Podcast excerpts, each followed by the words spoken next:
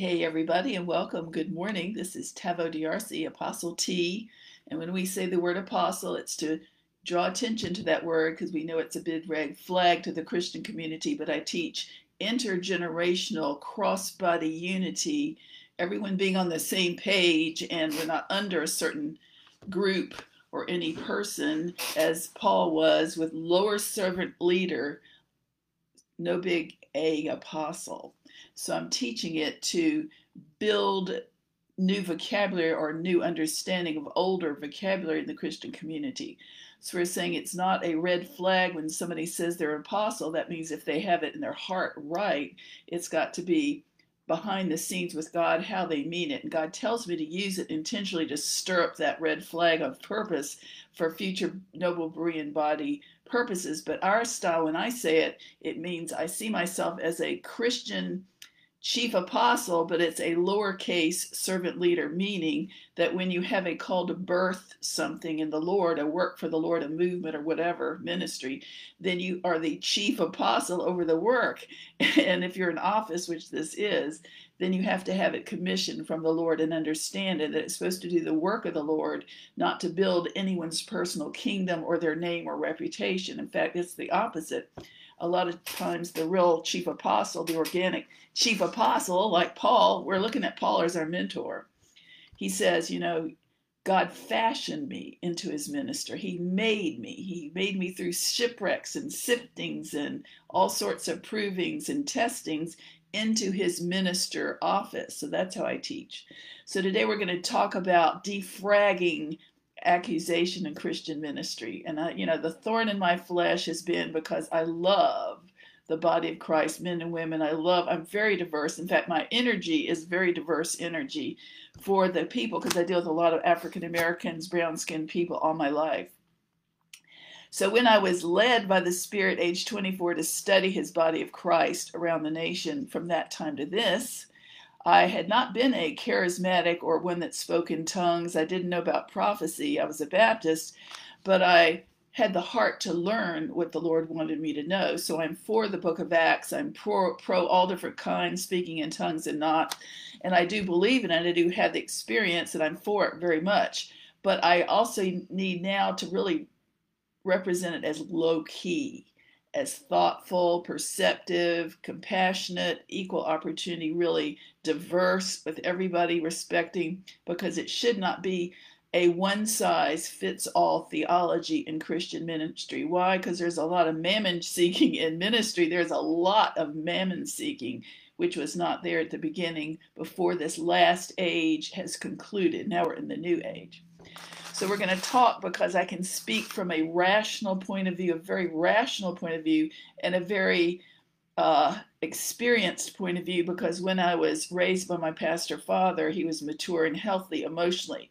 There was no law, there was no dark doctrine, no racism. He respected my mother. They were equals. They had like when I in hindsight in Ephesians 5:21 522 marriage where it was each one walking in mutual submission in the fear of the lord and the husband you know chain of command tiebreaker that type of thing. So it wasn't like this big thing woman thou art you know little peon or whatever thou shalt not you're you know need to be controlled and that is in there. So i didn't I didn't understand it when I came across it, and it wasn't till I got into what you call the, the charismatic movement, certain ones, not all, mostly the ones that teach on prophecy, moving the gifts. It's when I got into that, I found that beneath the wonderful Holy Spirit, the wonderful music, the wonderful good things, and these were not diverse either. I noticed that. They were not really black. In fact, the black people have not been my nemesis like the spirit is on some of this type of white, you know, movements. So I didn't notice, but I noticed I'd be like typecast. And I went, whoa, I've never been in around this. What is it? So I started to typecast them back when I started to feel that spirit, that judging spirit. And it was usually when I studied. Here's how I typecast. If I'm getting racially profiled, but it turned out it's my own color, the only kind. I thought, well, I'm going to see what I. I just show up. I just showed up calm, normal, natural, friendly, but diverse inside I can represent the black person because whatever's on me in this ministry, all colors. So I'd show up and I'd start to get this silent treatment. I'd start to get this back off, and I, I thought, well, let's study the kind that I'd stir this up. You know, Jesus stirred up the uh, Pharisees his new movement stirred up the old culture. And they had gotten really mammon centric they were known as the hireling priesthood one historian said because they had gotten through the old testament. The pharisees of jesus day were really in the edomite more outnumbering the edomites that had infiltrating starting with the word of the lord to isaiah and obadiah. Really obadiah and the old testament the priesthood of god's people had gotten off and they were gotten legalism. So now Jesus comes and he's a free spirit. He's untamed. He represents his father. He's not back under the law. He's not typical. He's the maverick because he knows the system. He's been around it. He was raised under it, but he wasn't a part of it in his spirit. He was called to a new day, and I'm called to this new day to help everybody. So we're doing that as a similar sign to teach on it. Well, once I had gotten into the studying you know, like I go, if I find something that the Lord had said through the 40 years or more of me studying his body, his diverse body, he said, if you come across something three times or more that hurts people or hurts my good name, then you teach on it. That's why I'm teaching on it. So when I started to get t- racially profiled in only certain groups that turned out to be my color, I started to let examine their doctrine. And I started to examine me. Is it me or them? And that's how I found false teaching. I found accuser and I found over the top Jezebel conscious witch watching, all these things in the charismatic movements. So I believe we have to teach it now and retrain it. There's a lot of ignorance and a lot of abuse. There's a lot of character assassinations and evil eye. There's a lot of weird stuff that makes Jesus look dark that make him look unsafe, disrespectful, demeaning, biased, and misogynist. So when I've studied this for decades and had plenty of time to, you know, evaluate both all kinds that do and don't, I thought, you know, let's just start all over and teach human doctrine because a lot of the people that do this type of typecasting, and I got stereotyped a lot when I was they had a lot of teaching in their doctrinal bathwaters about Jezebels and witches. And I call it, because I studied, I'm more positive, I call it enthroning. They give power to it by putting their negative faith in it. The leaders do to see one. I call it enthroning Jezebel. And I've thought this since the 90s when I started to notice this doctrine. This doctrine also usually includes a lot of Roman patricianism, elevated elite uh, it also is not very dark and it is a lot of bias. I never, it's like the, a lot of it, some of it has gotten off into the Eli Template priesthood, certain kinds, the Welt, Western European Levitical patriarchism, which is shepherding my nightmare, the uh, Alexander Coppersmith to this movement here. So we're going to try to teach it and say, yes, you need to deal with what the real vocabulary means when you say that word because you are really a lot of people are maligning people falsely accusing. What i notice this group they do they think they have pure hearts but really they will use their prophetic gifts and spy people and discern them from far off and never interact or relate. And that is my really big deal. They are not submitted to god's whole counsel where you really love everybody equally and you if you have a bone to pick if you think they're off then you need to dialogue that with them according to matthew 18 15 one to one up front confront respectfully or reprove and then humbly humbly galatians 6 1 go meet with them and set them straight. And i have never ever had one person that has done this to me and many others that religious spirit it is a religious spirit so we're just going to have to teach and train it you know, the Bible says that in the New Testament when God God gave the good news, the good news, the gospel to the ignorant and untrained men, the leaders, the ignorant and untrained men. My thought was, yeah, we're all ignorant and untrained in a lot of ways, more ways than we, you know, than one. He said, but my thought was he didn't intend for us to stay that way. So that's why I'm teaching and training. And this is about legalism. You can have nouveau legalism from the newest move. Anybody can do it. It's a lot out there. So we're for just defragging accusation. Many times you find that this Jezebel spirit, which is around our nation, I've been in many, many, many, many decades and also sent to many hot spots where these really, you know, are the organic wells and the, where this comes from. And there's certain ones that come from um, like a, a, denomination that's mostly white in Missouri, and then there could be there could be the big I think the more the more character assassinating ones are the ones maybe from Florida, and that that accuser of the brother and the mother, and by typecasting but not speaking is really not healthy. God is not going to settle for that. Why? Read Ode to Whelp at the top of onlinefellowship.us, Ode to Whelp that is my own personal experience when I first discovered it. Who'd have known? I'm a Baptist. I'm not really a Baptist Baptist, but I'm part of me that's grounded and that respects all people, that's down to earth, relatable, approachable, down to earth, real life, realistic, and pragmatic is Baptist. I think that was a great. Thank God for you, an evangelist. Thank God for Baptists, like Billy Graham on up. All right. However, I love Holy Spirit, but I don't want it to be spooky, and we don't want it to be like the Ode to Whelp because of. Here's the topic: you can have doctrinal bathwaters everywhere you go, conferences, moves of God, local churches, house churches. You're going to have doctrinal bathwaters. And the doctrinal bathwaters are not always known. You know, when you take a bath, you want to make sure you're taking a bath in clean water. There's nothing that's going to stick on you or cause you to have germs or disease, you know, a little rubber ducky floating on the top. But you want to be safe and healthy. This is where we're teaching. So you go in, let's say I'm going to a move of God, I've never been before, it's a ministry, and you think, man, they're so wonderful. I hear the Holy Spirit, it's full of joy, it's full of this rest, and I can hear the music is so good, the band is great, thank God. But if you go there, you're just getting a little taste of the doctrines because what happens is relationships what happens are the relationships when you inspect them from the staff to the teachers to yourself to the other people that are following them, devout followers.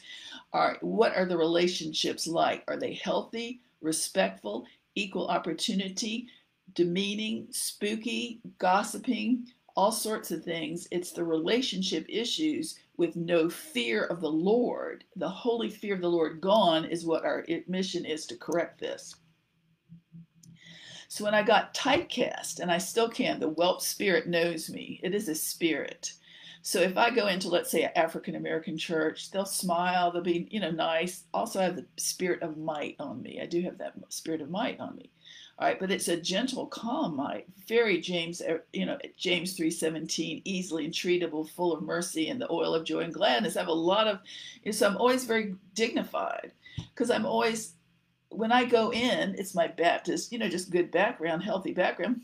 I know it's not my turf. If I go into another church, ministry, or anywhere, I know I'm visiting. So I will discern the boundaries of the leaders and I'll abide by it like I always have 250% of the time.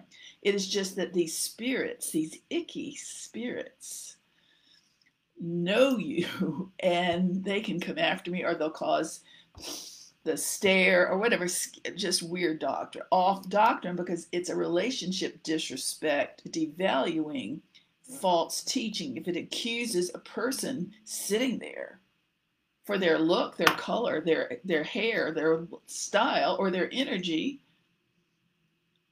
it's taking it too far.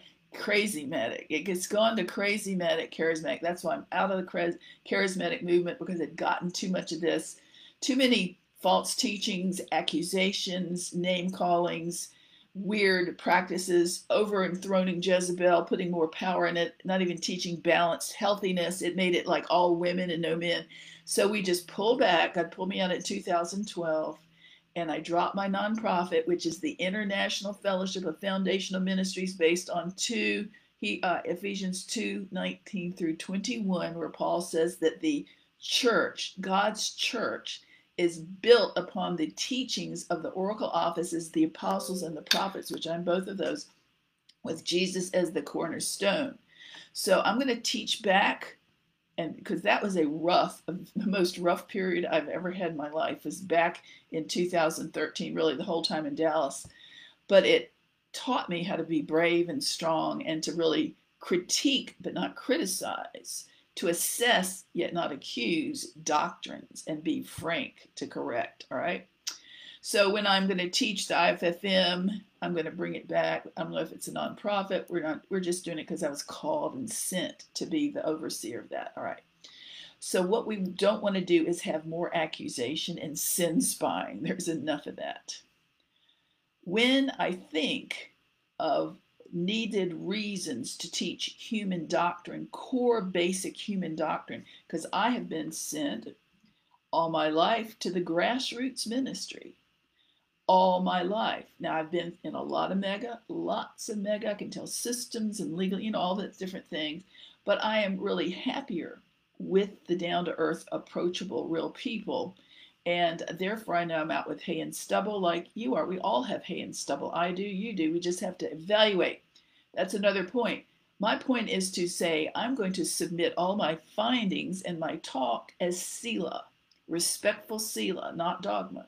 You can pick it apart, analyze it, see if it's really true, see if it lines up with the Bible or not. I'll do the same with your doctrine. And that's how we do it. There's nothing wrong with disagreeing. It should be family. All right, but it's how we disagree that is so important. So let's keep it to James 3:17 fruit even if we disagree on theology and that will help save society and our families and our all the warfare from the fellowship of, of the saints really um, so we, we speak to real people, and real people is where relationship rubber really meets the road. If it's a true church, they're going to enjoy and try to work through their relationships. It's going to resemble more the community, like Paul said to resemble in Ephesians 4 everyone. This is not taught, so I'm teaching it. Everyone walking in neatness and lowliness and long suffering to keep the endeavoring to keep the bonds of peace in unity to be a witness and a testimony to the community read that whole chapter it tells you why a transformed body of christ knowing their common doctrine no legalism not under the law knowing their freedom but not license not pc and they transform itself it gets the attention of the secular world which is what we need right now in my experience with just the Jezebel spires that don't speak, that are under the law, that are just fault finding, I mean, using stereotypes, I call it after my research. God allowed God has allowed me to learn this by his grace. I'm not spooky one bit. You can ask me anything you always could have. You could talk to me. I'm very frank and ups, you know, not upset about anything. I'm just fed up with not being able to get near the Holy Spirit and there's disease in the doctrinal bathwaters. That's all the disrespect. And I speak for many and for God. All right. And no fear of the Lord. All right. So when I think of the goal, our top goal is to get everybody ready, including ourselves, to go to heaven in case God comes soon. But if they die young, we don't want them to miss it and go to the wrong place, right? That's the bottom line of every teaching. And otherwise, don't call yourself a church. Don't call yourself a ministry if that's not your bottom goal, all right? The other part is to walk it out and be a witness and a testimony to your family, to your friends, to society. That's Ephesians 4. Otherwise, why bother? You're, you know, if you're a fault finder, you are not submitted to doing walking it out in Ephesians 4 fashion and or without easily entreated James 3:17. You're back under the law or a nightmare. So when I'm out with relationships, I'm out with different kinds of ministers because I teach. I'm for the body. We teach the organism, the whole body of Christ, all colors, not blue state, not red state. Just hearing God for yourself and being there for each other and the Lord. I think, well, um, wow, I didn't know that. You know, before Dallas, I had only met a little bit when I went toward the Holy Spirit moves of the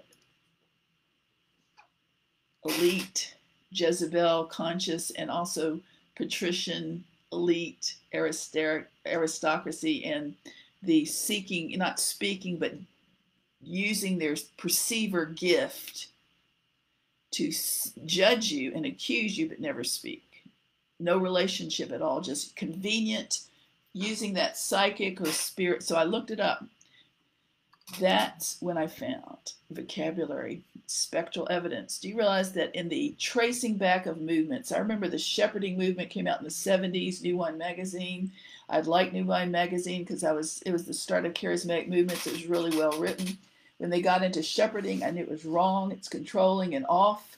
So I stopped it. That was from Florida. All right. Then I didn't think about it because I wasn't involved in anything that had it until the prophetic moves came in in the 90s, more my way, at least where I was. So I didn't know that with the Holy Spirit, you get a whole package. It can be underlying Jezebel, suspicious, fault finding, gossiping, false witness bearing. I mean, I have evidence from people and board members I've had, just different things that would make me realize, wow. So I researched and I thought, now, how does it get to here in a Christian community? How do we deal with this? And I thought of it's the same spirit. It is an, a, a demonic spirit that came over, it looks like, with the Puritans who were whelp, Western European Levitical patriarchism. Not all were false doctrine or woman haters, misogynists, backbiters, but evidently there were some that had aught against women, misogynist or control or just envy. I don't know what it is, but it's a spirit like Eli Temple that, dis- that disrespects and demeans women. So I thought, wow, they spectral evidence in the days of the Salem witch trials, they had certain leaders who were white males. Not all white males are like that. My daddy wasn't like that. A lot of men I know are, are, are many white men are not. Most, um, but that group had a group in that group of LP. That means they would get their vibes. They would judge a person who was a female, a white female, and they would say she's a witch, accuse her of being a witch. They didn't have any evidence except their dreams, their nightmares, their vibes. And that is called spectral evidence. You can Google that. Well, they used that spectral evidence in that day and time in the colonies to kill women. And to me, that fault finding misogynist spirit is out there now. And it's a lot of the, I hate to say it, charismatic red state whelp that are we colonial through the years, I've had to develop vocabulary to teach with for the new generation. Because, you know, right now on TV for years, it's been that white, Christian, or white is racist equals racist. Well, I know I'm not a racist. I know my parents and most people I know, a lot of Christians are not racist. And I know, you know, you can have black racists and white racists. I know most black people are not racist, all right? So to teach vocabulary for the children for good health, back in Dallas, where I first noticed it huge, I thought, wow, how come I go to certain kinds of groups and they flare up and they're prissy and they're see Jezebel, you know, they won't speak, but they're they got that spirit, mean spirit. And I thought, I'm white, they're white, what is it? And so I started to do my uh, racial profiling on them. That's when I found out they are a red state, we colonial, we centric that means we are the world colonial used to owning people you know and used to being over everybody. That doctrine wants to be over everybody including me.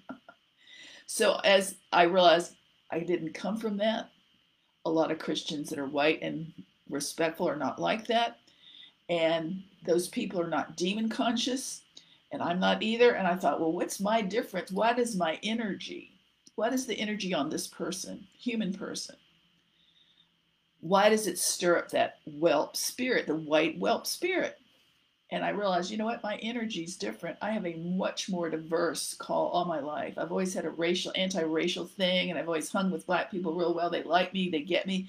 I have a, a real rhythm, a rocking side, and a power side.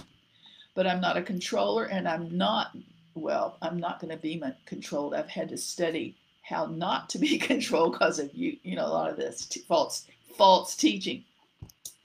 So now I'm going to teach on Jezebel because when you get out in the rank and file, I tell you, there's some pitiful, poor me, pitiful beliefs about females and women and false teaching in a lot of Christian ministry that have sort of been in the last generation that maybe grew up mama's boy or grew up ego or grew up TV affected. You know, we think we're going to be the minister, the famous minister, so we're going to have two people or 50 people and, you know, we are the next greatest. And so I've dealt with that for a lot in this generation. So I thought, let's just start all over. Many people, it seems, in the Christian white community, white community, spirit filled tongue talker, appear to believe that because they were taught and fed that Eve was deceived, that now all women are prone to be deceivers and Jezebels. That's their excuse. So, with human doctrine, I've already started parts one and two, laying a foundation to say no, Eve was deceived by the accuser, but Adam was given the the um, charge and command not to eat of that tree before Eve was formed and he willfully partook. He chose his wife over God. He was given chain of command, the first option. God went to him and said, Adam, where are you? Not Adam and Eve. So I've done a lot of homework because it is blame shifting. The, one of the fruits of the garden fall, the carnal fall, was the accuser comes in.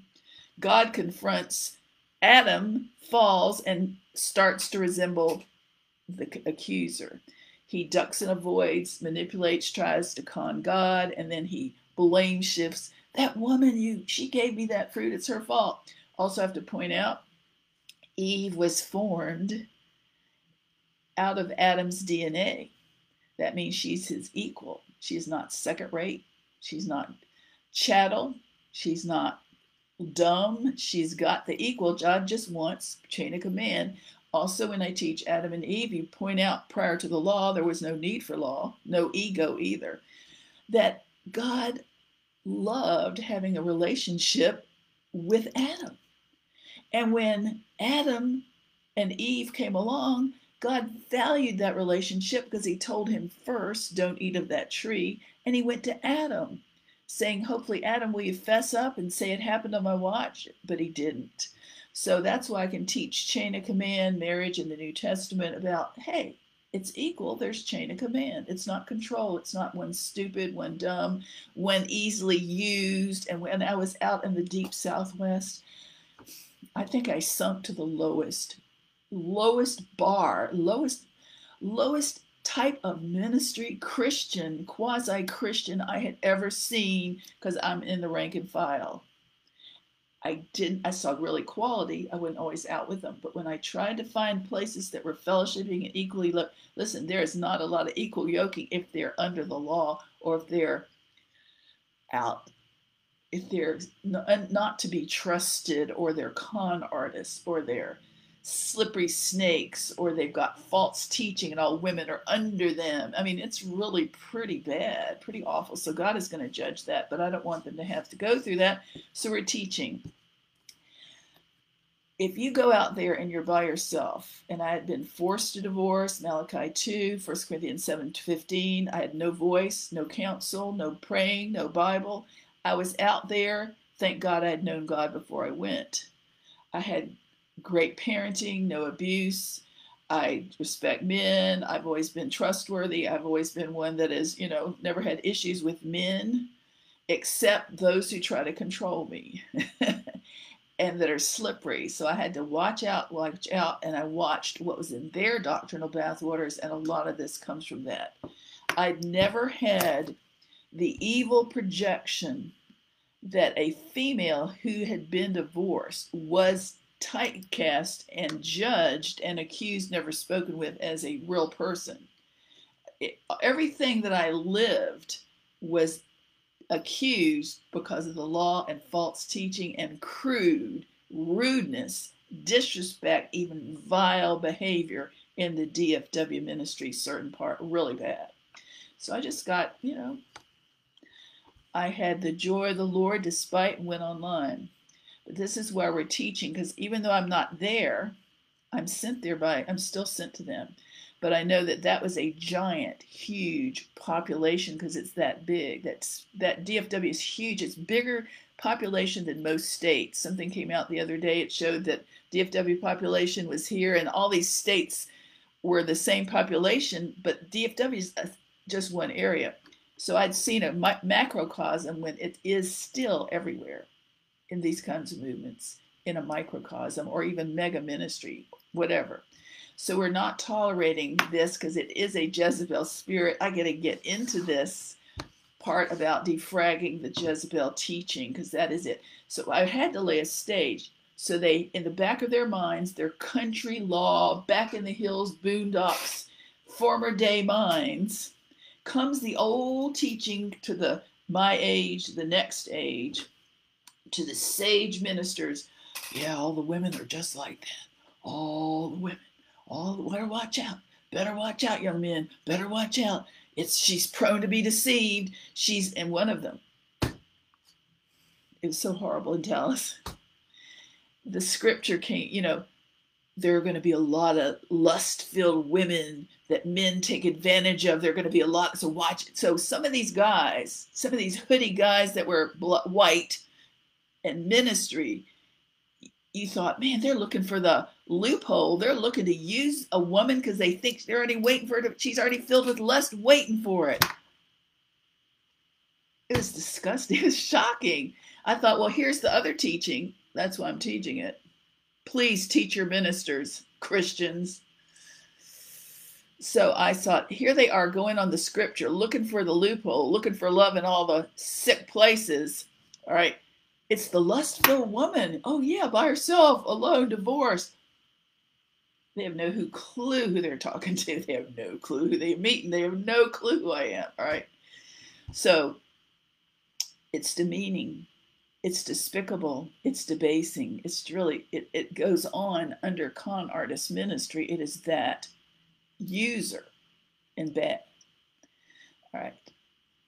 So you think they're teaching on the lust filled women that the men, you know, that scripture somewhere in the New Testament says there are women that are lust filled and they're, you know, the men can be taken. It's like, well, what about they're talking? Why aren't they addressing the men, these men who take advantage of them? It's both. so I will, but not now. All right. Let us look at the two main Bible verses. When we're teaching doctrine and we're spying Jezebels, we want to make sure we're really pure in heart and got it right you don't want to get into where you're just enjoying it. See, when I was in the 90s discovering this, and I noticed I was scanned and never spoken, and I was getting scanned and withstood and glared at. I went up to say hello to one famous mega minister at the time. I had a celebrity minister. I didn't know this turf. I just I'd been up in Richmond and it was fine. You know, I say hi. No one shot. No one acts horrified or unfriendly. So I went down there to say hello and thank you for the good conference. So I went up and this famous head guy, he looked at me and went, and he went, he shook. it was like, like happened four or five times with their team. And I went, there for the grace of God go I. So I thought this has made me think if I'm getting ready, this is disgusting and disturbing to note that in the name of Jesus Christ following. This is a Christian ministry. All right. On behalf of the many women and the other people that they must do this to, I will study their dock water, their bathwaters, and I will see on behalf of everyone else what the Lord is teaching me. And that's how I started teaching, learning this. So I started, what is in there? You know, the women I noticed that were there, the regular ones look oppressed. I was not oppressed. All right, maybe that's the reason I scare them. So then I I looked and I thought, well, you know, in their library back then, they were selling a lot of books on Jezebel. And see, that will make the whole group inbred and all their move. I noticed these people in these same kind of occult, now they're occult. Some of these are cults, not cult like Jim Jones, not that sinful, but just the same conformity and a spiritual veil on that, negative veil. I thought, well, this group only seems to tolerate people that look like him. And they only are white red stained. And they only hang with the flow from the nation and that speak and they're all looking alike. So that is your choice. Everybody can do what they say. But i watch because i have to be affected because i'm just wanting to hear holy spirit and i'm getting more than a boatload beside the holy spirit. That's why i train. All right. So i noticed how much they sold Jezebel books. That means they were looking for it. And then there is a heightened, in the same basic kind of charismatic group, prophetic groups, there is this consciousness of we're going to see one. And I had been up there in the Central Virginia. They that's when I first learned it too. Seeing and scanning for them and always hyper about it. And see, I don't come from that. Also, I'd been through Word of Faith before that. They're not like that. Word of Faith don't do it. Vineyard don't do it, to my knowledge. I mean, I've been with a lot of spirit filled that are not doing that. So thank God. So when I teach on Holy Spirit, that's my main thing. Then I have to clear the land like the apostle does. I'm sent to teach on it as a trained chief apostle of this ministry. So I've got to teach on it because this is doctrinal bathwater, huge error. Okay. So I noticed that what I call being a positive person, empowered person, not a moody, drained person, but a happy person that can go into the seer realm, just like Elijah, a real prophet. I am a real prophet seer, but I'm not whatever full of, you know, I try not to be full of myself. I'm a happy person. One foot on the ground Baptist. At the, you know, thank God for that upbringing. All right, Christian first, not really a Baptist or anything. Crossbody unity is our kind. All right. So I thought, well, I'm going to just start to analyze this because I was sent to Florida and Florida and Florida and Florida. Went to Tulsa, went to all the up and down, and I noticed that this certain kind of group, the same field of ministry, had this in it, this whelp spirit. So I just thought I will train on it. So what I call it is because I know faith.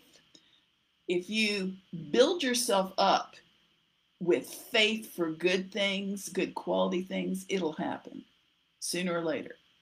If you have yourself building up your most holy faith with two or three or five or 500, and they're doing the same for good things, it's most likely to happen even more. So, therefore, if you go to the dark side and you think you know we're looking for jezebels we're looking for people who are going to subvert our authority that are unsubmitted that are that are you know like they're evil just for showing up you know we're gonna we're gonna be ready keeping our turf. And you have one do it five do it 50 do it 300 a thousand doing it because they're all learning the same thing not learning anything but that then they build a negative faith collectively for the wrong, for, to always see them. So I'm trying not to, I'm trying to defrag that and make that come down to not hang anybody, but to also not hang our false faith. We don't want to attract that. I mean, that's just weird. So when you look at the two teachings of Jezebel, it's going to be 1 Kings 16, Revelation 2, Church of Thyatira. All right. We're going to look at that. I have to say this if I walk into this kind of group, this kind of certain group, because of my energy, global energy, not a we centric, we are the world colonial, but a we global. That's my other vocabulary word I'm training. I'm a we global, hang with all colors. Don't have to be over anybody. Even though I'm the overseer, I'm not the overseer slave master. No, not at all. That's fascism in the Christian sense. All right. It's false doctrine. That's all. So I go in there and I'm just like to be part of the, you know, community, team, fun. I love to be with the people of God. I really do. So I don't have to be famous. I can just go in there, but I like to also get off, take off from my ministry because I have a lot of stuff and I like to visit with the saints. So if I get judged or accused by my countenance, and it happened more than 15, 25 times at least, more than much around the United States, I've noticed their doctrine, and I noticed they have few white black people in there. And I noticed that when I told a black person, African American Pentecostal bishop, and his wife what happened, he said, Oh, they do it to me too. So it is a racist thing as well. So let's get on with the basic human doctrine of three things. First, if you're going to say you teachers, if you accuse or submit, I'm submitting this, if you say that all the women are the Jezebel, only women are Jezebels. They're only the only ones that dominate, do all these things. then what about Genesis 3 and Revelation 12? Two scriptures that say the gender of the accuser, Satan himself, is the male. Do I say, do we dare say all men are accusers? All patriarchs are accusers? No. But it may be a tendency because God did instate the order chain of command to be mostly males and to be males, even in starting in the garden, not in a dominating, controlling manner, but just keeping order. But do I say all men are accusers? No there can be women that are accusers too. So therefore, do I say all men or all women are Jezebels? Do I demean all women and say they're all like this? They're all lust filled. They're all weak willed women, easily used? No. Do I say all men are Eli Templite priesthoods, full of themselves? No. So why would I dare say and train that all women are Jezebels. All certain kinds of women are Jezebels. And that is in the field like you would not believe it. It is overseer controlling also. It's a very controlling. And see, whelp, w, Western European Levitical patriarchs, has its subservient underlying helpers and friends, the whelm, the females. I call them barking matriarchs, authoritarians, because they're not really, really respectful. They're just like, the same way. Um, they don't discern me correctly at all. None of these people have. So whelp is Western European Levitical matriarch, and that's why I say I'm not a matriarch. My daddy wasn't a patriarch. I am a maven. If you need an M word, I'm a maven. A, a, a, a maven is a, uh, what do you call it? A connoisseur. I'm a connoisseur of theology. All right. Let's go over now and defrag, really teach the teaching on Jezebel number one. Number one. All right, First Kings 16.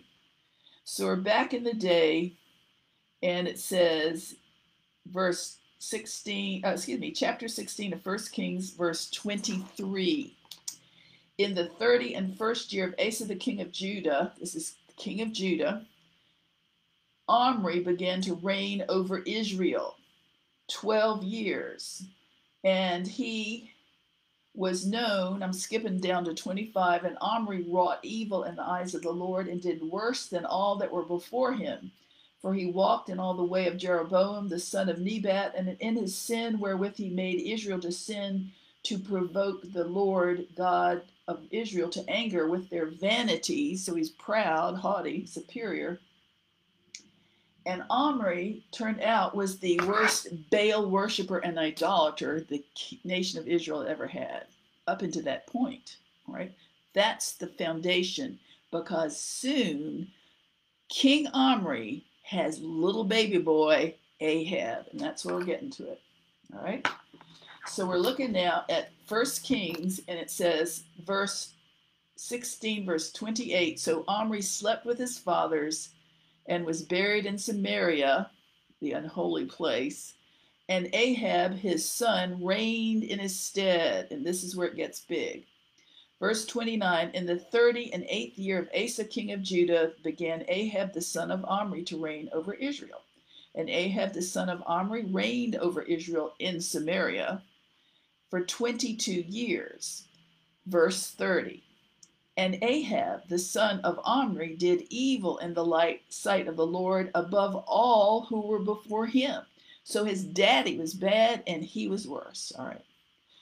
31. And it came to pass, as if it had been a light thing for him to walk in the sins of Jeroboam, the son of Nebat, and he took to wife, here it is, he took, Ahab takes a wife called Jezebel, the daughter of Ethbaal, king of the Zidonians, and he went and served Baal and worshiped him. All right, so here we have, we're unpacking this. Ahab comes down from a demonic lineage. He is raised, though, in Israel where they all know the law, what's right. They've got scribes and teachings, and this, you know, all these things are going on. They have all these things that he know what's right, and he knows do not marry outside the Hebrew faith. That is a big rule do not intermarry with the foreign faith. So what does he do? you know, because I'm trying to make it plain that it was a willful intention. He was not deceived. Adam was not deceived. Both of these are willful partition, uh, participations. All right. So what happened was he took to wife Jezebel, the daughter of Ethbaal, king of the Zidonians. All right. So he literally, willfully chose to depart from the law, the Hebrew law, and he willfully went over to King Ethbaal. You know he's got to worship Baal if his name is King Ethbaal. And he asked for his daughter's hand, Jezebel, to marry him, willfully chose to do it, depart from obeying God's full law. All right. So he goes over there, and now we realize what he's got on his hands. A lot of people in this teaching around charismatic America, usually sweet baby Jesus prone, oh, poor Ahab, he was so henpecked poor weak Ahab. You know, he's got that mean lady, that old mean woman. She's just dominating and filled with devils, just like all women. She's going to control him. It's poor old. See, this is what we got here the old victim Levitical patriarch. all right. So Ahab is man enough to be king, he's man enough to be under the law and rebel against it. He's man enough to go over there and ask for the false doctrine king's daughter who's raised among devils, not under the law. She's not trained by the Jewish law. She's got whatever freestyle plus devils and does what she wants to do. And that is who he willfully participates. All right. However, Ahab was weak as well. He really was weak because it says he's weak about God. He was weak about not the lady, but God. All right. So he goes over, it says in 31 of chapter 16 of First Kings, it says he went over, he asked for Ethbaal's daughter, hand in marriage.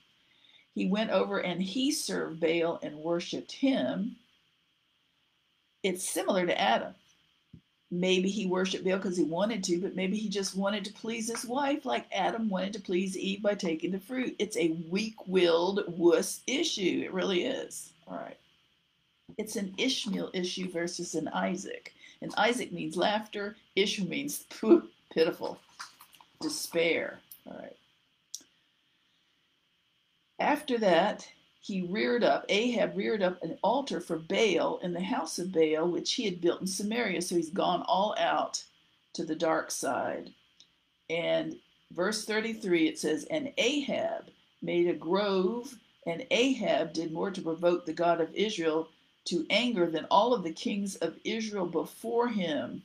Now, see, we have all the teaching that comes down. Oh, poor Adam. I mean, poor, the poor Adam too, but poor Ahab. Oh, you know, he must have suffered. He must have suffered that weak-willed, you know, Ahab and that controlling, demonic harlot Jezebel. That's what you get in the grassroots. That's what you get everywhere. Too much because it's the woman's fault. You know, it's the woman, the little, you know, the poor man victim, and the woman did it. So now I know we can teach it right that everybody's got their, you know, if he had not have married her, who is not even a believer, just think of all the trouble that could have been stopped how the Lord would have been pleased, the land would have been spared, Elijah wouldn't have had to run 40 miles, outrun the chariot. okay, so that's the first point about Ahab. It was willful participation. Next, let's go over to Revelation 2, Church of Thyatira, Church O Thyatira. God is reproving and rebuking the lampstands of the day. And the lampstands are the pastors, the overseer apostles of the churches. And there's only one in the whole chapter 2, chapter 3 of Revelation, the seven chapters to the seven churches by the Holy Spirit is letters that he doesn't rebuke, and that is the Church of Philadelphia, the brotherly love walk church, the only doors whose the only church whose doors will never close. Read that one. That's healthy with all this other stuff, you know. So let's go way over to Revelation chapter 2, and we're going to go to the church of Thyatira. It says, And to the angel, this is John on the Isle of Patmos, And unto the angel of the church of Thyatira write, These things says the Lord God, who has his eyes like a flame of fire, and his feet like fine brass. This is the holy fear of the Lord. Like, you know, when you're standing there before the throne, there's no getting away, there's no doubt that he's God, all right?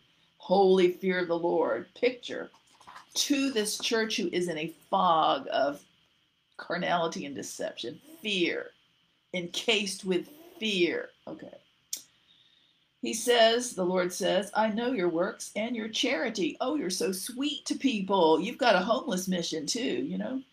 I know your works and your charity and your service. You work hard, you do good things, you got faith, faith filled, you got patience, you got works, and your works are last to be more than the first. Man, you've got a lot of stuff. I can hand it to you for that. But verse 20, notwithstanding, even though all that good stuff, all the hurrahs and kudos, all right, notwithstanding, I have a few things against you because, here it is, because you tolerate, you suffer that woman Jezebel, which calls herself a prophetess, and you let her teach and seduce my servants to commit fornication and to eat things sacrificed unto idols. All right, this is the issue all the people know. All the yes it's the woman. She's dominating. She's devil you know she's devilish. She's demonic. She's like sexual fornication all permissiveness promiscuity allowed. Well that's true. It was happening. She was a female. In her earth suit of a female she must have had a bad disposition that made her fierce so that she was so fierce that the head guy, the pastor of the lampstand, the prophet, the apostle, was too cowardly to deal with her. And that was the issue. The issue is we're not denying it's a female, but we're looking at who is God rebuking in Church of Thyatira. He's not rebuking the, he has not rebuked the Jezebel. He's rebuking the head leader for being too weak to go over and set her down. Matthew 18, 15, one to one, set her down respectfully. Tell her to get out. Galatians 6 1, if she's in sin, reprove her. Get out. If you're that scared, you could go in Matthew 18 16, take somebody with you. So, what he's doing is reproving, and it's a lesson for all of us. All right. Fear of man, fear of female brings a snare. All right. That's the old Bible. Those who trust in the Lord shall be saved. Proverbs 29 25 fear of person, human, brings a snare. Those who trust in the Lord shall be saved. That means that male, the lampstand pastor, prophet, and mature leader over a whole church was too frightened and too puny in his own heart, too fearful, not trusting in God, but wavering that he was scared of a female, a woman. and so God rebukes him. So that was the days then. So we're teaching that God doesn't want anybody who's controlling you to do that. And that if you are the office and they are in your line of command and you're and you're submitted to your ministry, you are not to just talk about them. Talk, and that's what they're doing. They all talk about you. They'll talk and pray against you, and they do it, but they won't confront. They don't do that. They're not submitted to God's whole counsel. That's why Matthew 18, 15, Galatians 6, 1, they don't ever do that. So when I teach it from the New Testament point of view, I know now that's a principle. The principle is to a leader because not all females and not all males are, not all males are accusers and not all females are dominating Jezebels, all right, or vixens, whatever they think. But we're looking at the principle. In the old days, back when this is written, only the men, only the gentlemen were the top leaders. Now God is bringing out the stops and using anybody, everybody. So if you're a female or male and it's a controlling, dominating human, male or female, black or brown, young person or old, you are to pray and ask God to get his counsel or even talk to somebody and say, Now, what should I do? But don't hesitate to, con- to confront them. Do not allow yourself to be controlled, and you do not control, and you don't character assassinate because you're too weak. Ode of Whelp is my example, top of online fellowship. Too weak to confront. If everyone has thought, if somebody is my opinion, if they think the kind that I trigger, they think I'm certain so and so character. They think my character is that demonic or whatever bad, witch watching people. Uh, I've been waiting to see what they're going to do. I just watch them. I think, man, what are they going to do? Nobody, not a one of you have confronted me or asked my name. Not one of you have chatted with me. James 3:17, easily entreated. When I'm sitting there, pure, peaceable, easily entreated, full of mercy and good fruit, without partiality, without hypocrisy. But are you? I'm the one that does confront. I confront people. I do. I'm respectful. I really am. So we're training values. We're training hearts. We're training character, pure hearts. We're training against stereotypes. I don't call every male an accuser. No, my father was the opposite. God is our role model our character role model, when he confronts Adam, he doesn't accuse them. Only the accuser accuses, and he accuses God and everybody else. All right. So therefore, I have to say I can't train that all females, that all men are Ahabs either. They're not all weak. Not thank God they're not. We want them to be the opposite, the real person. We want them to be real, big. We do. So therefore, I can't say, oh, you know, all those women just because you feel poor me and pitiful and not really good with women or something, you know, just weak. Don't say, oh, you know, they're all harlots, they're all mean, they're all, you know, they're all, they're the ones that come to undermine us. There is a crowd that does this. I don't know if they have lust issues or what, but I, I sort of wonder if they do, if they've had what. When I think of the Eli Templite priesthood, because they're my nightmare, and they, Eli tolerated the Good Old Boys Network, he had tolerated Boys Will Be Boys ministry, First Samuel. Eli tolerated his sons who were his associate ministers on staff, paid. And he knew, as everyone in the community knew, that those men devalued and used women, leader women that came to the door. They slept with the women that came to the door. It was widespread. Also, they commissioned people commanded people to give them the offering and put pressure on them, and they used it for themselves. And Eli was just like, Oh, I'm in a dream world. Oh, my boys can do no wrong. Boys will be boys. That's out there.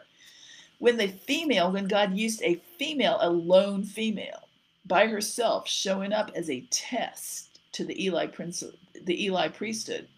Eli was sitting out there. He was older, you know, jaded. He was prone to make, you know, typecasts so Eli was sitting out there, and this lone woman comes. Turns out it's Hannah who's grieving because she's persecuted. Her husband wasn't there, but he wanted her to go because he loved her more than the other wife. Hannah was being persecuted by the second wife because she had no children. So when this lone woman is appears mysterious on the front porch of the temple and she's grieving, she doesn't look too great. Eli shows what's in his heart instead of thinking, oh, wonder what's wrong with her, let me go see and assist. Instead, the first thing out of his heart was, oh, she's drunk. One more of those. He typecast her. This is huge. I am a typecast. I have been a type. I'm not a victim. I, I'm the opposite, but I do it. The Lord had said, if you see something three times or more that hurts people or hurts my good name, you teach on it. That's why I'm teaching on it. All right.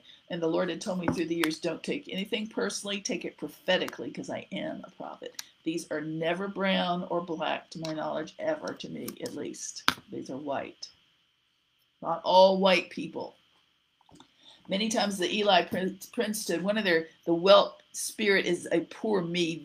It's a bit of a poor me, you know, and I think they, I think Eli and that whole group were misogynists. They didn't respect women. All right. So God, really, God sent the unknown prophet to Eli. Nobody knew his name, was faceless, nameless. He comes in one day from the Lord and he says, Ichabod. God says, The glory of the Lord is departed from Israel in this nation, and you are going to be gone, you and your whole kind of crowd, and I'm cle- removing, excuse me, removing you out. And he did. And he brought in, ironically, the lone woman's son to start the new move. That was Samuel the prophet, the first prophet of the nation of Israel. All this is relationship. Everything you've heard me say today affects relationships and the fear of the Lord of males and females. All right. So we want to begin again, and I believe we can begin again, but we're going to have to clear out the false teaching. Like I said, you got to assess people. There's nothing wrong with assessing and scanning because you don't know who is really out there. But then you don't just do this pitiful, you know, typecasting, never relating, and get ornery and all this weird bias. So bias is what is not is not to be found in the houses of the Lord. It should not be found. We're for the body of Christ. We're for you as a team, me as a team, but we're for respect for all people. I teach against the respecter of person's spirit or the suspecter of person's religious spirit, which is what this is. And I'm saying let's don't deal with that. Let's get rid of it. One thing I want to mention though before I forgot, I knew there's something. Revelation 2, Church of Thyatira. If you want to go back and stir up the hornet about Paul, Apostle Paul, and I'll deal with this another time as well. Apostle Paul said, Men, don't let your women shout out in church, train them at home, let them keep silent. Many people have said, don't let any women speak in church, let all women be silent. That's what they've translated through the definite decades of this kind of teaching, Christian teaching. When I studied it, it says Paul said to the men, Don't let your women shout out. It is my opinion, I'm not saying it's concrete dogma, it is my opinion. Paul was sent to the Gentiles. Peter sent to the Jews. The women and men were raised with discipline, inner self control, knowledge of what's right and wrong, and the law, the, to abide by the law. All right, they're more educated. The Gentiles could be anybody from Romans, but it could be Cretans, Samaritans, it could be anybody. Temple Diana worshippers, people who are in the, you know, type of worship, all sorts of things. Cretans, and so these people treated women disrespectfully, and the women were less educated and less treated as persons, more as devalued chattel or slaves. So it is my opinion that when all these people now, the hodgepodge of Gentiles, started to come and attend the fellowships, that some of these women just had not been trained and they were shouting out. So to minimize time, to be effective, let's because Paul only had a certain, you know, he's only allowed to live and train for a certain while. To minimize time and energy, he said to the women, to the men, women, I mean, the women were shouting out the Gentiles. But he said, men, keep your wives quiet, keep your your women quiet, and then teach them at home. Let the women be silent. Your women. It says your women. So look at that. So when I look at Church of Thyatira, Revelation 2, you notice that the man, the head patriarch, the head lampstand leader, had employed, invited, allowed a female to be on staff and train. So this female was allowed to be in a church, first church, and the only thing about the female, he picked the wrong one. He picked a dominating controller, false teaching, and that's the issue. So we have a lot of issues to really be worked on in ministry, really do. And hopefully, I'm starting to uh, get people to really reevaluate and clear up a doubt about females and males and make it one by one. You know, one by one, we assess somebody. We need to. One by one, we're gonna we're born. One by one, we're gonna die one by one we're going to wake up and be alone before the Lord. And that's what really I'm trying to work everybody so more people will be waking up with the Lord and not alone in the other dark place. That's it. So let's get on with this and let's have fellowshipping, true fellowshipping with the saints, trustworthy, safe, respectful, responsible, and equal opportunity, real respectful for the office of every human made in God's image. We have Teammate University. We have DFW Leader Online Ministry, Fellowship.com, and we just uh, we just are thankful for you that you are here. If you have a question, feel feel to write it. It's TCL Leader at leader. Excuse me, TCL Leadership at Leader. Let's skip that one. I'll do the the short one. DFW Leader at gmail.com. God bless you. Bye bye.